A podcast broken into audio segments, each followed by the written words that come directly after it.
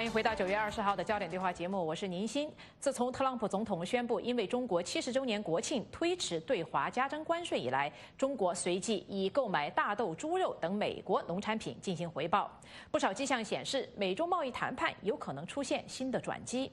有分析人士认为，中国近期放软身段，显示中共高层在贸易战策略上存在重大的分歧。具体来说，就是以王沪宁为首的强硬帝师派和以李克强、刘鹤为代表的务实派之间的不同的看法。那么，美中双方最近互施善意，能否推动贸易协议的达成？中国未来在贸易谈判中做出多少让步，是否取决于强硬派和务实派谁更占上风？我们今天来讨论一下这个话题。那么，首先我想请鲁难先生跟我们分析一下。我们知道，中国最近一段时间这个经济数据显示，经济下行的这个风险增大。那么，分析人士呢，因此认为，就是说，这迫使中共高层呢重新考虑这个对美的策略，也给所谓这个务实派更多的话语权。这就是最近中方向美方释放了一些善意的这个原因。我想听听您是不是认同这种分析？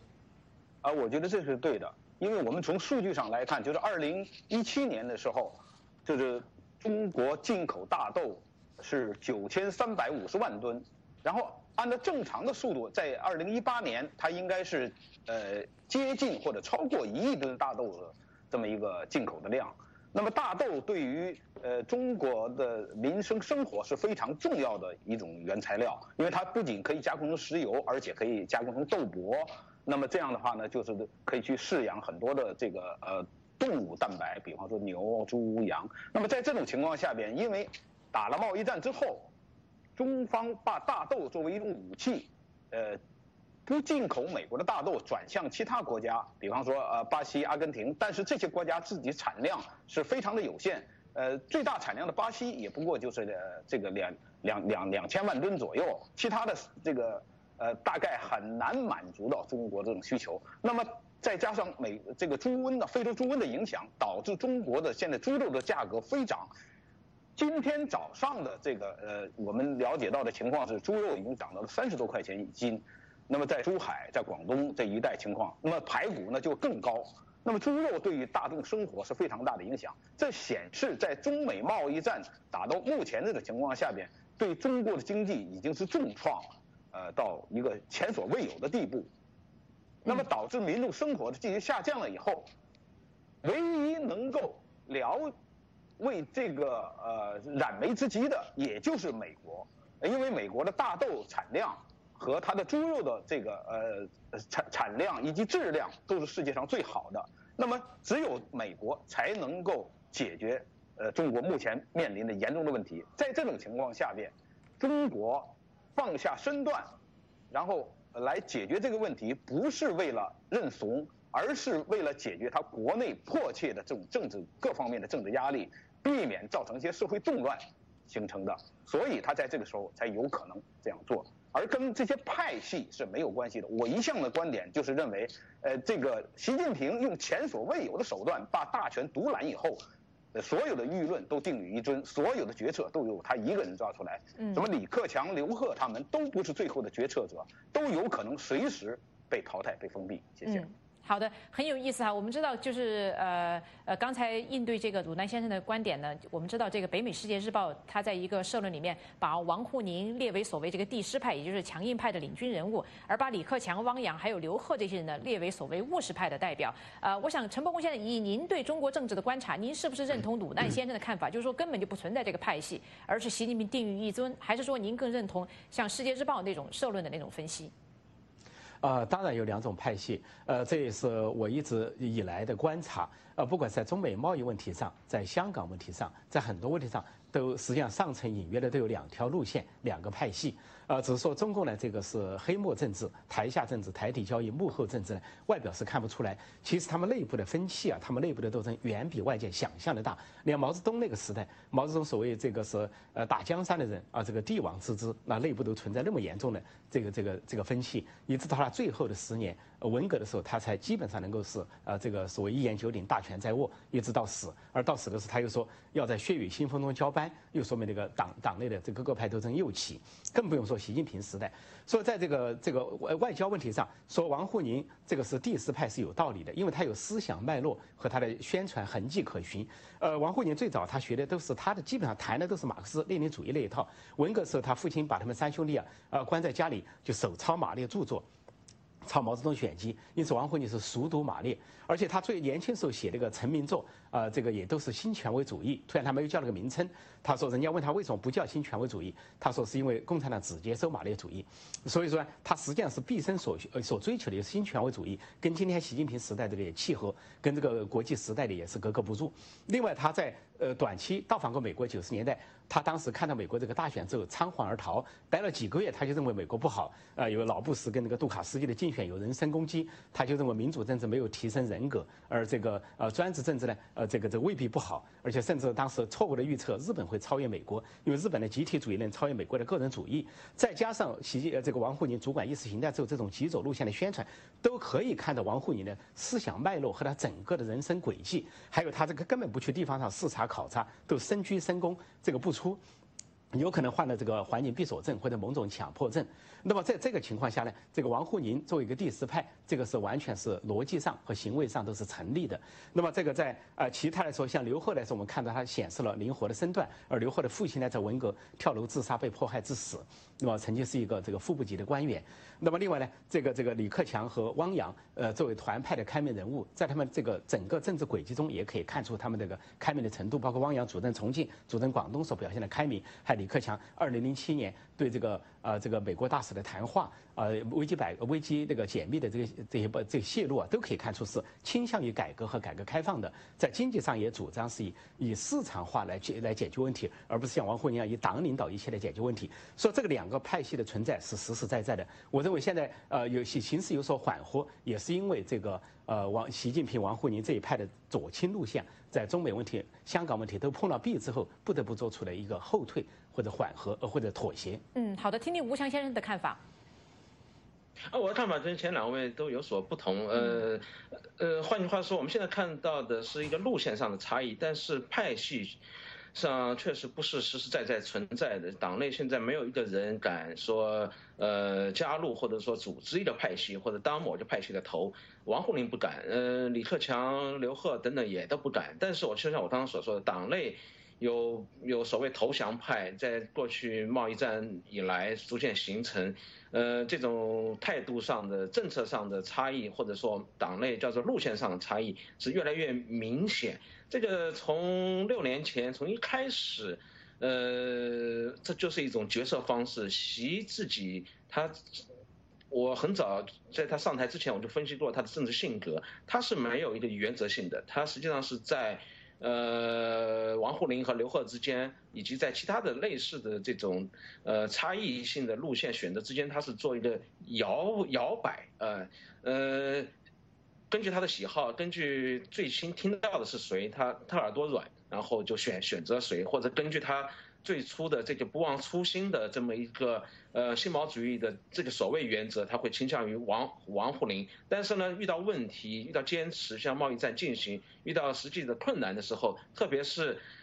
哪怕是王沪宁他所控制的宣传体系能够制造一个舆论，但是。也有其他部门，包括宣传部门自己的一个舆情收集机制，又能把很多社会媒、社交媒体上的不同的声音，呃，汇集、收集上去，又形成一种牵制的，呃，公众舆论。这种机制是存在的。然后在这种声音逐渐增大之后，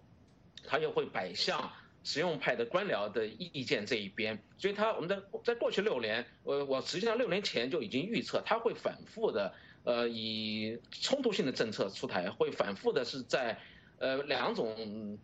不同原则之间的政策选择之间做出一个钟钟摆，呃，钟摆式的一种变化。呃，这种路线的差异始终是存在，但不等于派系上的存在。所以，决定于未来它的路线，以及决定于比如说任何问题上，此时其实是决定于呃这些国际社会的什么样的声音和反弹，以及决定于。国内的社交媒体上一个不同的声音，怎么样能够跟官方媒体所控制的舆论形成一种平衡，这种声音呃怎么样进行发酵？呃，这是最有意思的。那贸易战实际上提供这么一个窗口。嗯，好的，呃，挺有意思哈。那么我想再听听鲁丹先生的分析哈，就是我们知道有一些观察人士认为呢，就是中国未来在这个美中贸易谈判里面做到多少让步呢，取决于在十月的这个中共四中全会上，呃，各方这个观点就是谁的主张更占上风。你觉得会不会存在一个强硬派和务实派的这个，或者是不同路线或者不同派别的这个这个不同主张的这个博弈？您的看法是什么？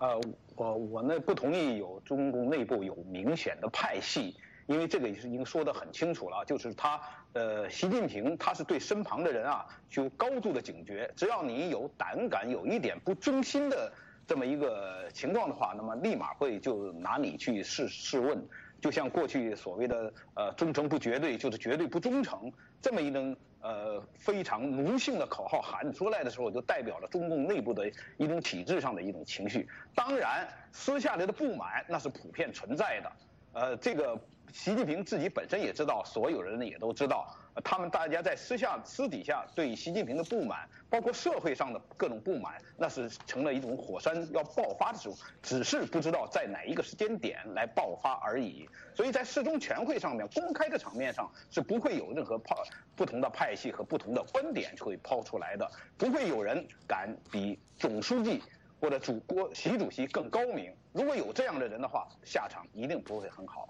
谢谢。嗯，好的，陈伯公先生。呃，鲁兰先生和吴前先生都讲的有道理。呃，不过呢，最近显示的一些迹象呢，呃，证明呢，呃，这个所谓忠诚不绝对、绝对不忠诚，已经是前两年的事情了。习近平现在已经不及这个高度了。呃，我们看到这个前前重庆市长，呃，现任的这个人大常委会的这个财经委员会的副主任委员，啊，这个呃黄奇帆公开的表达了在香港问题上的不同姿态。呃，他说这个香港。这个保持一国两制不仅有利于香港，也有中国内地的发展。那中国内地不管怎么发展，呃，不会是资本主义制度，但香港是完善的资本主义制度。他还说不要用小人之心度君子之腹，啊，以为什么看 GDP 来说话，以为这个呃什么上海啦、要深圳啦、广州 GDP 超出香港，以为能够超出香港地位。他举了具体数字，外资不能代替，贸易不能代替，等等。啊，然后这个跟前段时间这个扶持这个习近平公开提出扶持西呃深圳为社会主义示范区取代香港这个想法完全不同。当然，他也提到了习近平说，包括习近平在内都不会同意取消一国两制。我认为这个王黄奇帆的讲话是一个风向。另外呢，代表了党内不同的声音。另外，这个胡锡进，这个环环球时报的总编胡锡进，最近呢突然这两天突然非常大胆，呃，这有两次犯上的言论。一个他说这个阅兵。呃，之前搞的这个这个安检的过度过多，呃，这他没有必要。他说浪费社会资源，他应该把社会资源放在那些安抚源头上的不满情绪。也就是说，这个不是要强维稳、硬维稳，而是软维稳。另外呢，他还说这个说明社会矛盾太多，仇恨社会的人太多。但是他说的仇恨社会，实际上仇恨政权。呃，实际上他说了这个言论。另外他又抱怨说，现在翻墙难到了十一，他说他提点意见，希望被倾听。呃，这个这个微博发了之后呢，就两小时他自己取消了，是信息快闪。我这个都知道，胡锡进是一个说是雕盘侠，是看风向说话的人，他知道风从左边来是右边来。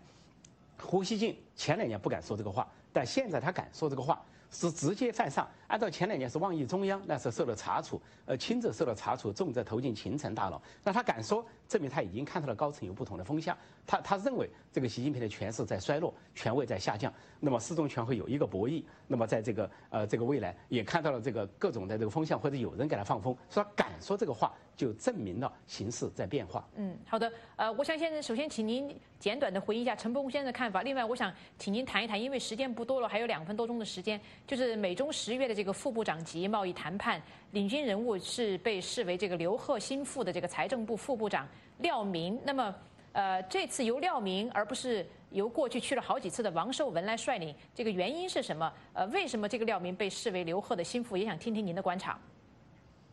呃，我其实对财政部这些官员并不熟悉，但是我相信他是，呃，跟刘鹤的思想很多是有这个一致性，呃，是代表着刘贺去参加谈判，呃，代表着国内的技术派实用主义的官僚们去谈判，是准备去达成某一种阶阶段性的协议的，就像美方的话语叫做有有限协议，是准备达成协议的，这是一个比较好的迹象，就是各方面。都在缓和的一个成果。另外一方面，刚才陈破中谈到的，比如黄奇帆的讲话，胡锡进的，呃，一些比较夸张的言论，呃，这确实就是我刚才所说的一个党内的一个投降派、务实派的声音。在利用社交平台，利用在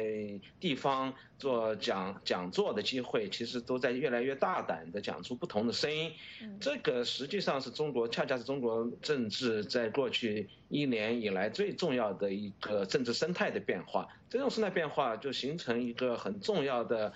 呃，对于王沪宁这样子的强硬派，或者说他不叫第四派，而是一个强硬的这种，嗯，极左的宣传的这种官员。的这种立场形成一个重要的牵制，这个牵制是是在我看来，某种程度上是出于这些实务派中国的这些整个中高层官僚的一种自卫自自保性的一种反应，而且他们还是在捍卫邓小平以来的改革开放的思想和路线，在做最后的抵抗。这种抵抗。呃，力量其实还是相当的庞大，就像过去一两年，我们知道太子党内也有一些相当多的自由派的太子党红二代也在做类似的抵抗，当然他们的很多下场并不是太好，但是不管怎么说，我们发现，在中高层官僚内部这些的声音，他们是有足够的勇气来发表出不一样的，这个是最值得观察的。对胡锡进，我一直在观察，我蛮熟悉的，当年高考我差点成为他的校友，而不是成为鲁师兄的校友。所以我一直很了解他们的状况。嗯。好的，呃，非常感谢各位的评论。最后呢，我想以一位网友的评论来呃结束这部分讨论。一位叫席明泽的网友，他说中国政治局里不存在地师派。他说，习近平十九大之后就把所有重要职务全部包揽过来，一共十六个领导小组，自己担任小组长十三个，还要要求二十多个政治局常委，包括王沪宁，每月给他写个人工作报告，由他来总结本月的工作表现，就像小学班主任一样，把所有权力集中在。一个人手上，他说王沪宁只是类似当年林彪一样负责吹嘘拍马的角色。今天中共在香港上出问题，在美中关系上出问题，在物价上出问题，只能是习近平一个人的责任。好，因为时间的关系，今天我们的焦点对话节目就进行到这里。感谢我们的三位嘉宾陈破空先生、吴强先生和鲁难先生的精彩的讨论。欢迎您到美国之音中文网站或者 YouTube 观看焦点对话。另外，我要提醒您，美国之音中文网站会在星期六和星期天连续播出香港特别节目，欢迎您收看。我是宁鑫，祝您晚安，我们下星期五再会。